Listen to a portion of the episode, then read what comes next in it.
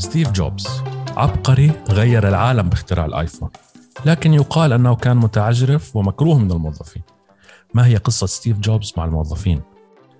فنزويلا دولة لديها احتياطي نفطي من الأكبر في العالم لكنها اليوم من أفقر الدول. ما هي قصة إفلاس فنزويلا؟ جاك ويلش الرئيس التنفيذي السابق لشركة GE العملاقة. هناك من يعتبره أسطورة في عالم الإدارة. كان سنويا بعد تقييم الموظفين يطلب طرد العشرة بالمية الأقل أداء ما هي قصة جاك ويلش وطرد الموظفين لمصلحتهم كما كان يقول. في العام 1997 حصلت أزمة مالية كبيرة في الدول الآسيوية. جاء صندوق النقد كالعادة وعرض المساعدة والتوصيات والحلول. لكن ماليزيا رفضت ولكنها تمكنت من الخروج من الأزمة بدون مساعدة الصندوق. ما هي قصة مهاتير محمد وخطابه الشهير ضد صندوق النقد. الاحتياط الفيدرالي أو البنك المركزي الأمريكي.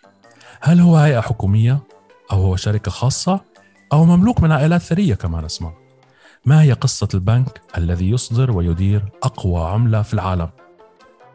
في العام 1965 قامت ماليزيا بطرد سنغافورة المدينة الصغيرة الفقيرة من دولة الاتحاد الماليزي. لكن سنغافورة أصبحت فيما بعد أغنى من ماليزيا ومن أغنى دول العالم. ما هي قصة لي كوان يو رئيس الوزراء الذي عزل نفسه في مكان بعيد بدون أي تواصل لمدة ست أسابيع ووضع خطة ذلك التحول؟ نسمع كثيرا أن دول وشركات أصبحت تقصر أسبوع العمل أسبوع عمل من أربع أيام فقط. يقال أن ذلك يزيد من الإنتاجية. ما هي قصة weekend الثلاث أيام؟ هل هو حقيقة قادمة أم مجرد سواليف؟ حابب تسمع قصص ممتعة في عالم البزنس والاقتصاد؟ تابعني في بودكاست أحمد الخطيب.